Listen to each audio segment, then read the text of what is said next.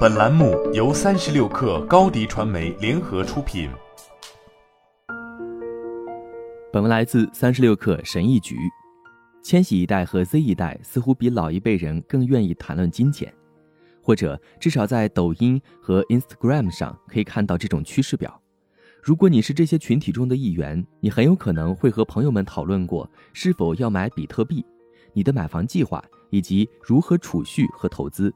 不过，我们可能都有不喜欢讨论金钱问题的朋友。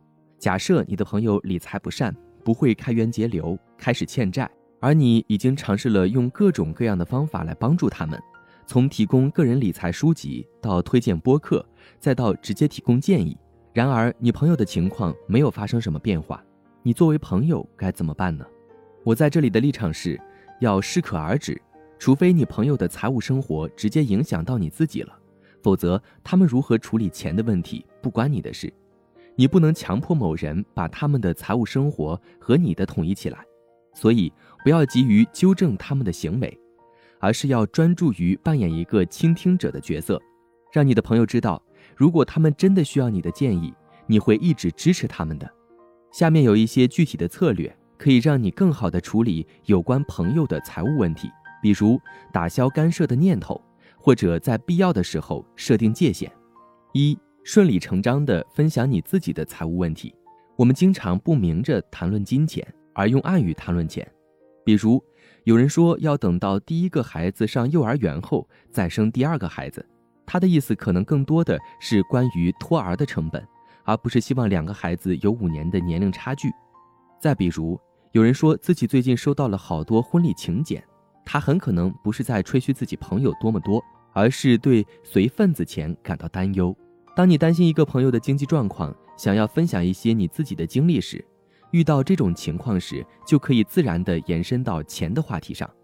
例如，如果一个朋友因为参加太多婚礼而烦恼，并提到了参加婚礼要花很多钱，那么你可以分享一下你自己的类似经历。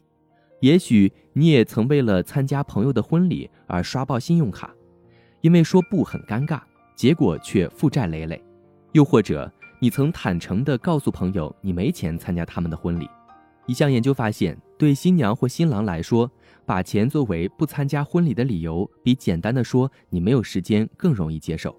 分享这样的经验可以帮助人们认识到一些误区，但是不要让这些对话变成讲座。最好的和朋友谈论他们的财务状况的时候，就是当你被要求的时候。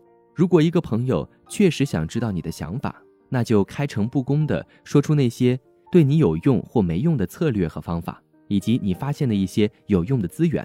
当涉及到钱的时候，我们不仅要帮朋友解决好问题，还要顾及他们的面子问题。另外，我要提醒大家，不要贸然给朋友提供投资建议。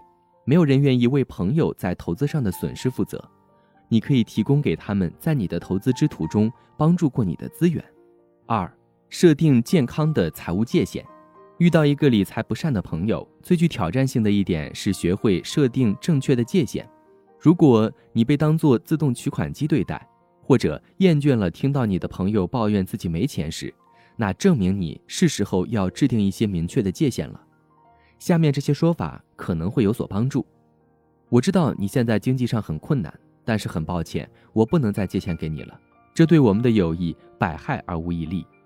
如果你愿意的话，我很乐意以其他方式帮助你，但我不能再给你钱了。你知道我尊重你，珍惜我们的友谊，但说实话，我不能一直重复借给你钱。不过，我很愿意帮助你提升自己，给你提供一些有帮助的书籍和资源，我很乐意帮忙。此时，你的朋友可能会为自己辩护，甚至提起他们曾经帮助你的次数。但重要的是要坚守你的界限，为你的朋友提供其他的教育资源。这是确保你们最终都能在财务上保持健康的唯一方法。你越是公开的谈论金钱，人们就越有可能问你问题或寻求你的指导。坦诚面对财务压力和焦虑，坦诚面对错误，分享你是如何克服挑战的。这些也能让别人更容易分享他们自己的经历。好了，本期节目就是这样，下期节目我们不见不散。